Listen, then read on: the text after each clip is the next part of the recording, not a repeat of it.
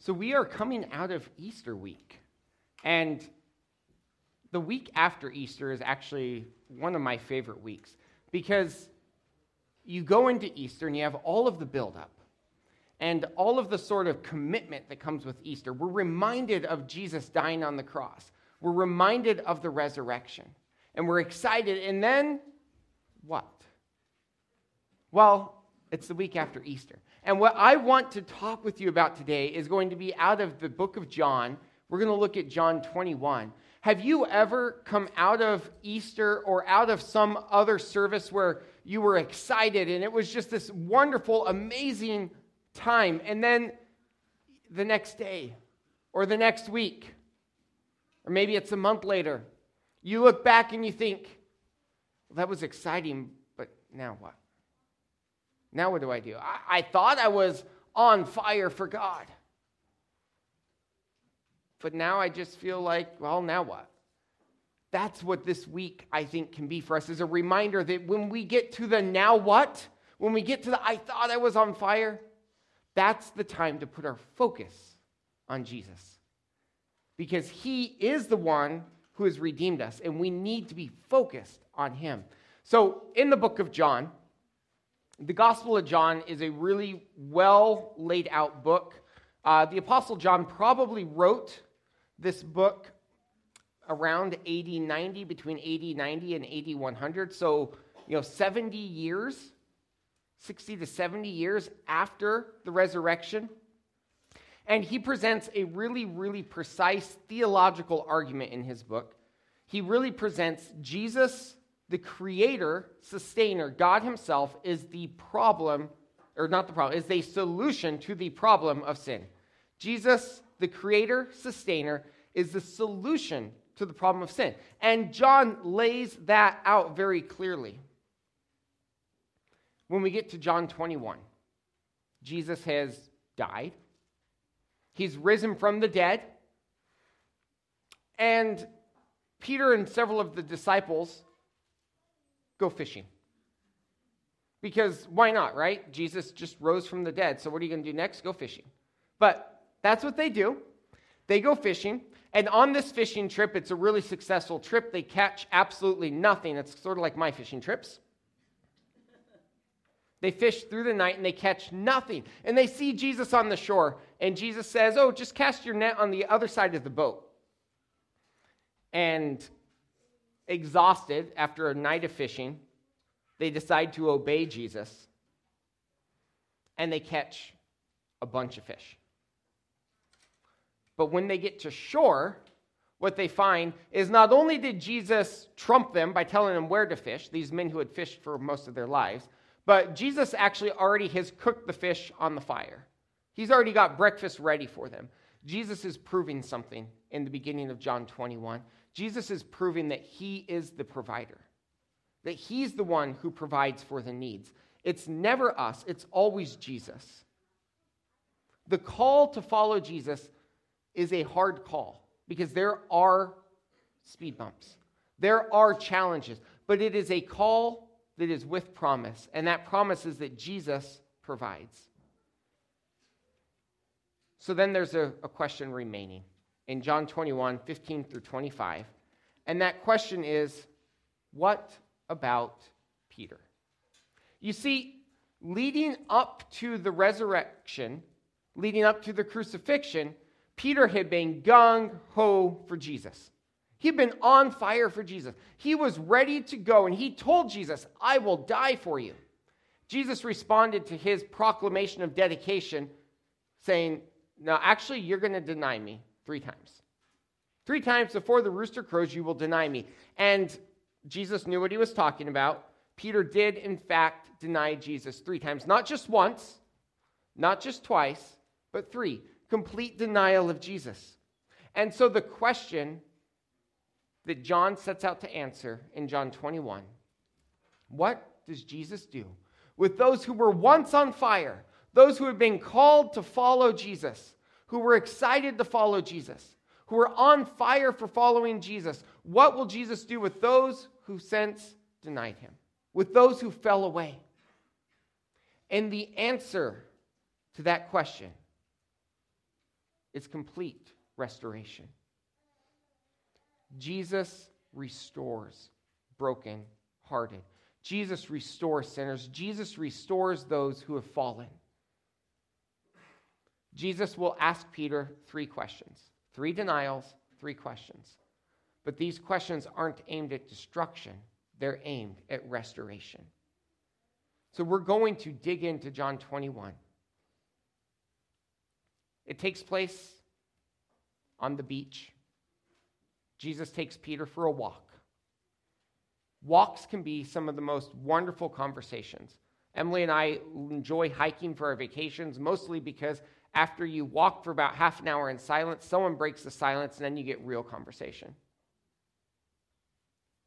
Walks can be a wonderful time for real conversation, and that's what we're going to do is we're going to listen in to the walk that Peter takes with Jesus. So we're going to start we're going to read verses 15 through 17 in John chapter 21.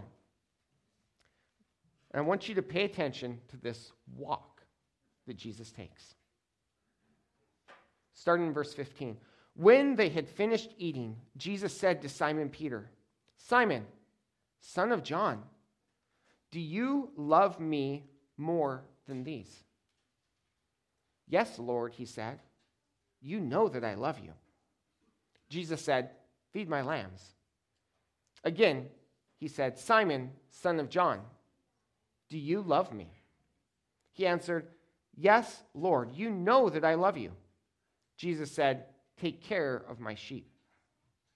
The third time, he said to him, Simon, son of John, do you love me? Peter was hurt because he asked him the third time, Do you love me? He said, Lord, you know all things. You know that I love you. What I want you to see here in these short couple of verses is that the standard is complete devotion. Complete devotion is the standard for those who follow Jesus. Complete devotion to Jesus is the standard. Jesus starts with a really simple question in verse 15 Do you love me more than these? Now, remember the context. Remember what's going on. Jesus is walking with Peter along the beach after having just had a breakfast that Jesus prepared with all of the other disciples. Jesus begins by addressing Peter, not as Peter, but as Simon. If you were to look back all the way to John 142, John 142, Jesus changed Peter's name or added to Peter's name from Simon to Peter. Jesus goes back in time and addresses him formally as Simon. This is an acknowledgement that I know you messed up, Peter. I know you denied me. And it's okay. We can start over, we can rebuild. Starts out Simon, son of John, do you love me more than these? Who are these? Remember, they're on the beach, they're out on the walk. The disciples are with Peter. More than other people, more than the other disciples. Peter, in your failure, the way you failed was you chose men who asked you, Do you know this Jesus guy that we're about to kill? You chose men over me in the past, Peter. Now I'm asking you simply, do you love me more than men? Peter, are you so committed to me that you can say you love me more than all of these others? Love might be one of the themes of the book of John. I would argue it is. John 3:16, for God so loved the world. One of the overarching themes in the book of John is that God loved the world enough to send Jesus to die on the cross. And now in chapter 21, the last chapter of the book, the question on Jesus' heart to share with Peter is I've proven my love for you, Peter. Now it's time for you to ask, Do you love me? John also is very careful in the words he chooses here. Bible scholars have debated exactly what's going on here. I'm going to give you my interpretation. John chooses to use alteration of two different words for the word love in Greek. many languages have multiple words for love. Uh, Spanish has multiple words for loves, many of them do.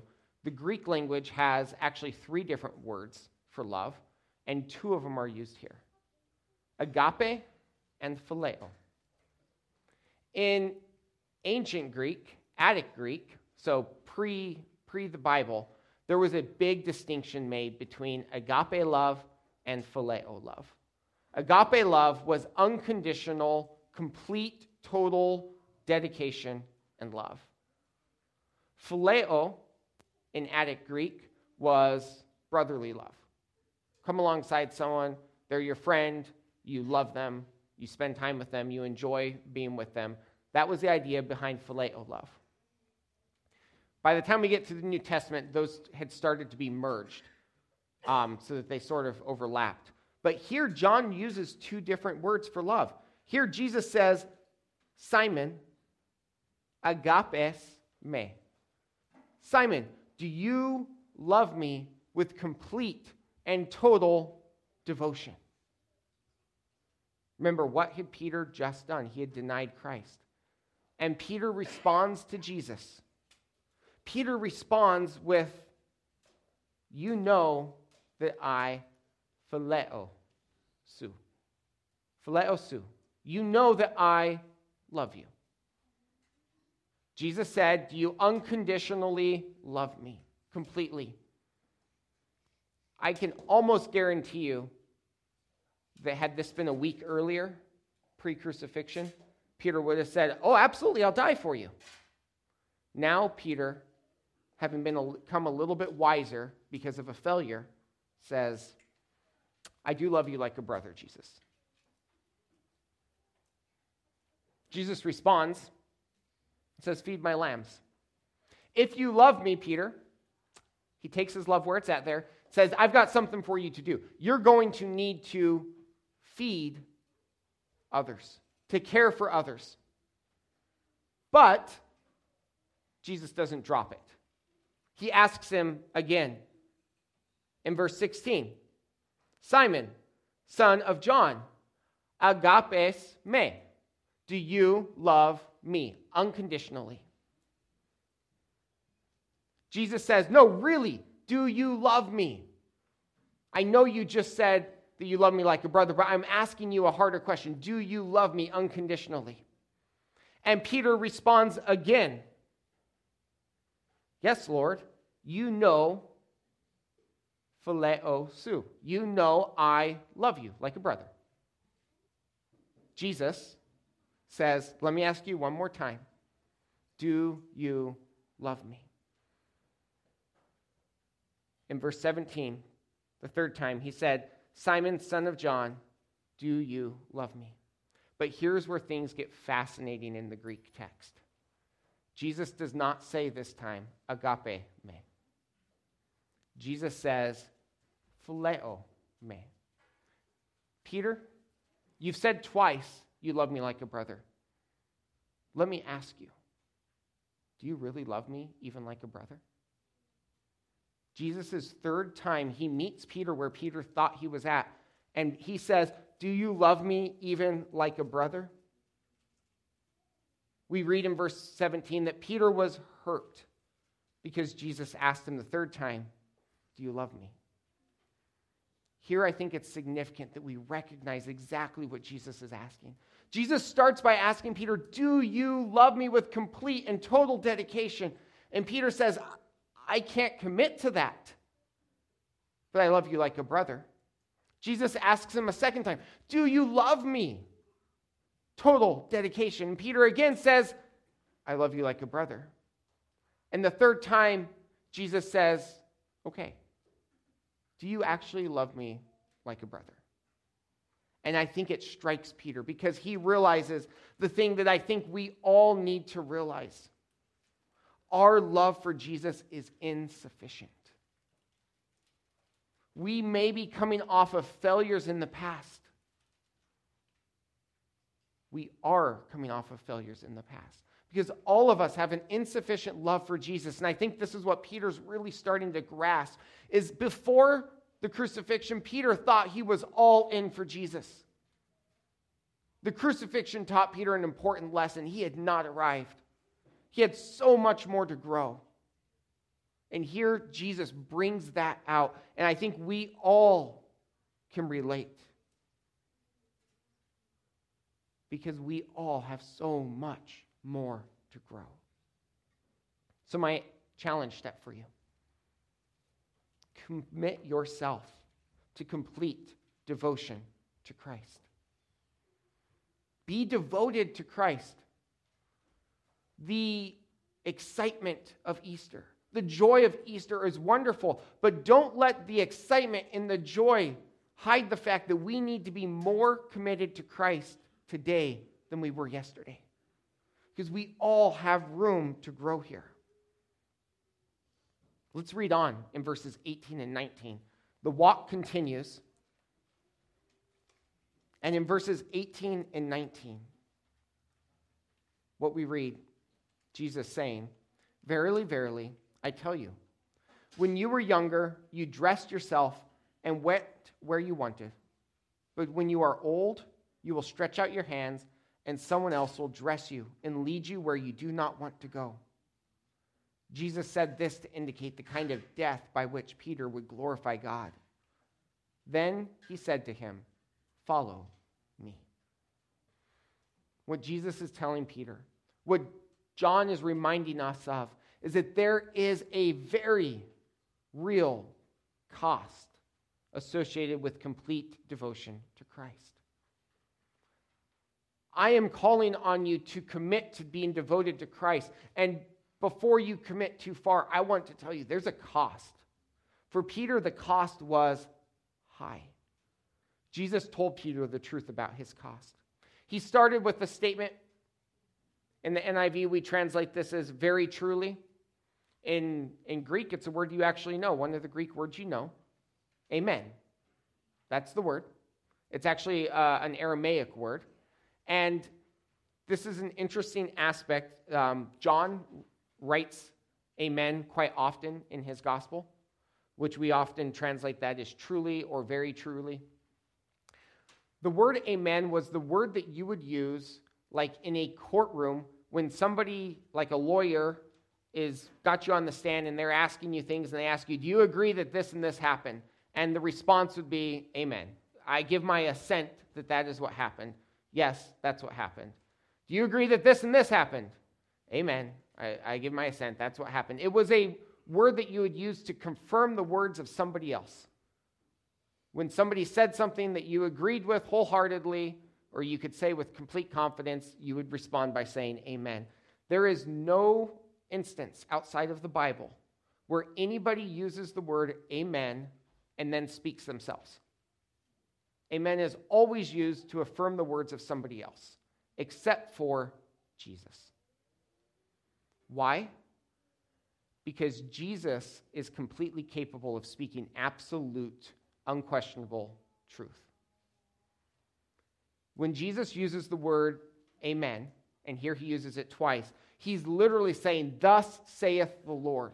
This is without question the truth, without doubt the truth. And what is it that Jesus says? Very truly, I tell you, when you were younger, you dressed yourself and went where you wanted. Peter, when you were younger, you were excited. You were energetic. I mean, you just literally jumped off the boat and swam to shore because I called you. That's what happens earlier in John 21. But, Peter, that freedom with which you've lived in the past is going to be replaced by bondage to me. That's what Jesus is saying. Yes, you have been the wild guy that did whatever you wanted, that ran around and did everything the way you wanted. But Jesus says, I'm going to change you. So much so, Peter, that when you are old, you're going to die by crucifixion. That's what the phrase, it's a, uh, an idiom that they would use. When you are old, you'll stretch out your hands, and someone else will dress you and lead you where you do not want to go. That was an idiomatic reference to crucifixion. Stretch out your hands in the act of being crucified. Jesus tells Peter, the commitment to follow me, don't, don't underestimate what I'm asking you to do. I'm asking you to change your very self. Your very personality, Peter, is going to be tamed by this commitment to follow me. In fact, at the end of his life, in 2 Peter 1 12 through 15, one of the, the last things that Peter would have written about, uh, I'm going to turn there just because I, I think it's, it's a good, good passage. 2 Peter 1 12 through 15, Peter writes, So I will always remind you of these things, even though you know them and are firmly established in the truth you now have. I think that it's right to refresh your memory as long as I live in the tent of this body. Because I know that I will soon put it aside, as our Lord Jesus has made clear to me and I will make every effort to see that after my departure, you will always be able to remember these things. Peter, at the end of his life, years later, remembered Jesus had told him how he would die. Jesus said, You will die for my sake. The truth about the cost is that the cost is high. You may be asked to die for the sake of Christ. You may be asked to give your all for the sake of Christ you may be asked to change who you are for the sake of Christ. John writes Jesus said this to indicate the kind of death by which Peter would glorify God. And then he follows up with a command follow me. The truth of the command is amazing. You see, John wants to make sure that we really understand what, what Jesus is saying. Peter is going to die for God's glory. But that doesn't change the command. Peter, you're going to die. I mean, those are pretty significant words. But I still want you to follow me. But you follow me. Tradition holds that Peter was crucified upside down because he did not deem himself worthy to die in an identical manner to his Lord. And so at his crucifixion, he asked to be put upside down on the cross that he might follow Jesus without taking any of his glory. That's significant. That's who Peter became. The man who jumped into the lake when Jesus called him, the man who went out and said, I'll follow you without actually meaning it, became the man who died upside down for his glory. So I have an action set. Take a second and remind yourself that if we are to live a life devoted to Christ, we must be prepared to give all for Christ. We celebrate Easter because the resurrection is amazing. And we say these true statements like Jesus is the resurrection, He is the one who brings life. But we need to be real as well that Jesus may ask us to give it all. And we need to be prepared to give it all for Jesus. Verses 20 through 23 are some of my favorite verses because I fail regularly and I think that this highlights a, a really good failure that we can talk about. Let's read, starting in verse 20. John writes Peter turned and saw that the disciple whom Jesus loved was following them. This was the one who had leaned back against Jesus at the supper and had said, Lord, who is going to betray you?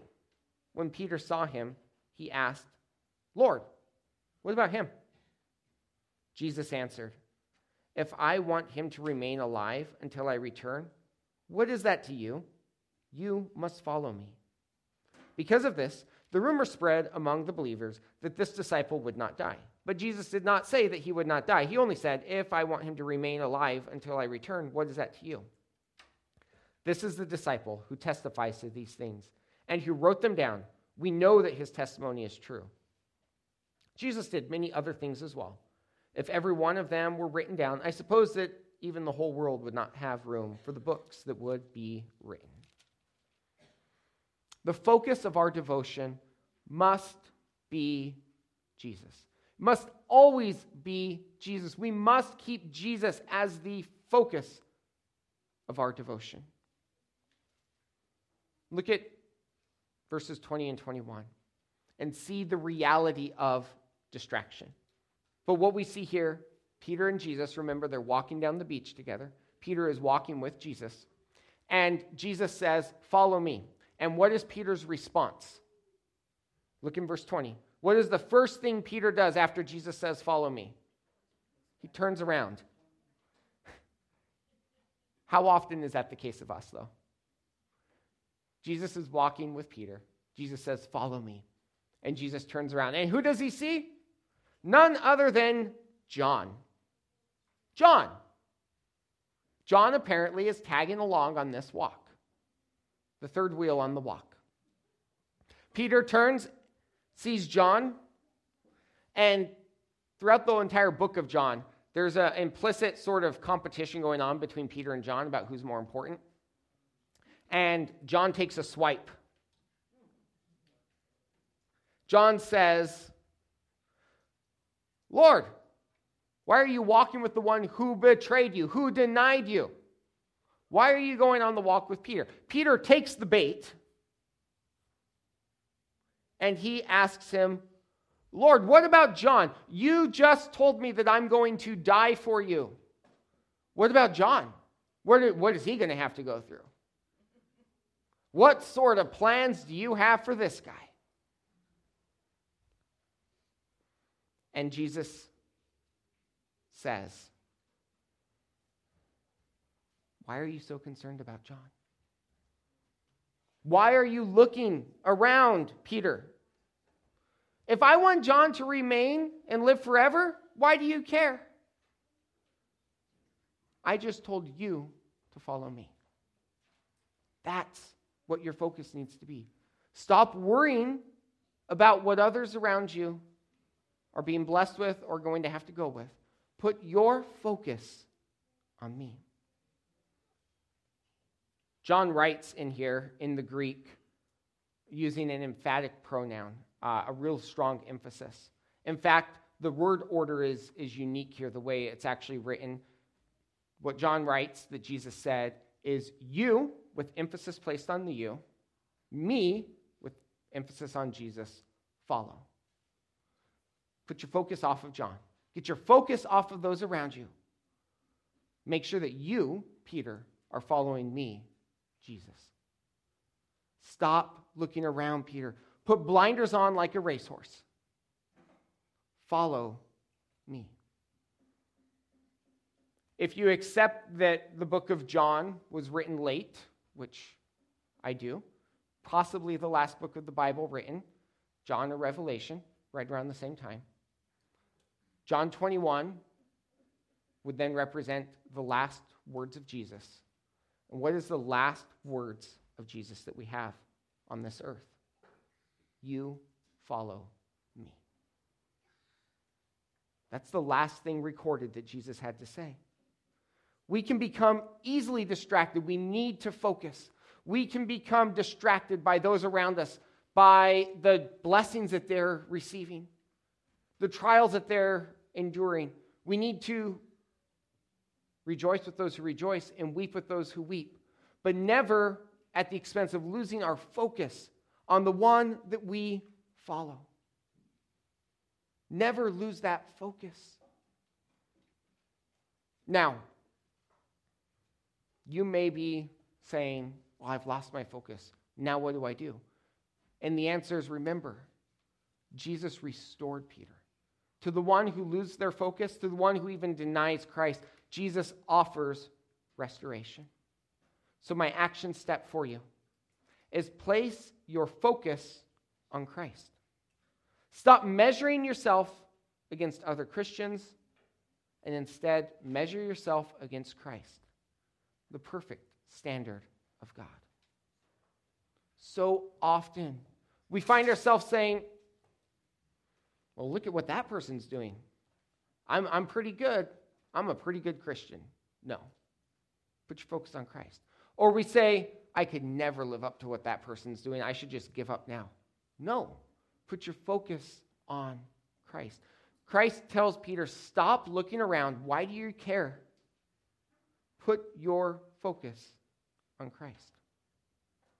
So, my questions I want to sort of close with. I want you to ask yourself Have you erected a facade of devotion where you say, I'm devoted to Christ, but you're not actually devoted? Throw yourself at the feet of the Savior and really dedicate to being devoted to Christ. Ask, Am I prepared to give my all for my Savior? Ask, Am I distracted by the world? Am I distracted by other Christians? How do I need to put the blinders on so that my focus is always on Christ? I have a memory verse for us John 21 22. I'd like us to say it together. John 21 22. Jesus answered, If I want him to remain alive until I return, what is that to you? You must follow me. On 21 22. You must follow me. I'm going to actually invite Jason Nettleton to come up because he's going to talk with us about a, a step of following Jesus that he is taking. And uh, I, I, want him to come and, and present that to us. So here he is. So, many of you know we've done an Easter play here for years, 29 to be exact. Um, COVID kind of put everything on the back burner, and then here recently with uh, construction of our sanctuary, um, we can't we couldn't do it this year. Um, I want everybody to know though, like there is a lot of excitement outside um, of Southview. Um, I can't tell you how many times in the last couple of weeks with Easter being here um, I, that I've been asked if, if and when we are doing our play again. Um, so Christ is moving in a really cool way. Um, so there's a, a, huge excitement for it. Um, some, so 29 years we've done it. So we're, we're looking into our 30th year, which is really exciting that we've that God has been so faithful to us for 29 years. Um, there's been so many different trials, and you know, people have come and gone. Um, one of the biggest things is people always ask, do, do we have enough people? Do we, you know, how are we going to make this work? It's a huge time commitment. There are so many things that we can get into our heads, and the devil's crafty, and he likes to really push those things through. Um, the last couple of days, um, been talking with Nathan about doing this announcement that, that we are, in fact, pushing to do next year, right? Mm-hmm. 2024, 30, 30th year. That's huge, guys. Um, and then we've kind of been talking, pushing this, and then decided, you know, come out in the Jesus costume.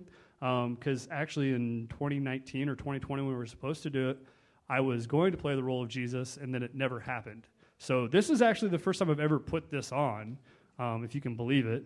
Um, but um, Satan's been kind of chipping at me a little bit the last couple of days, um, and it's you know, he puts doubts in your head and everything else.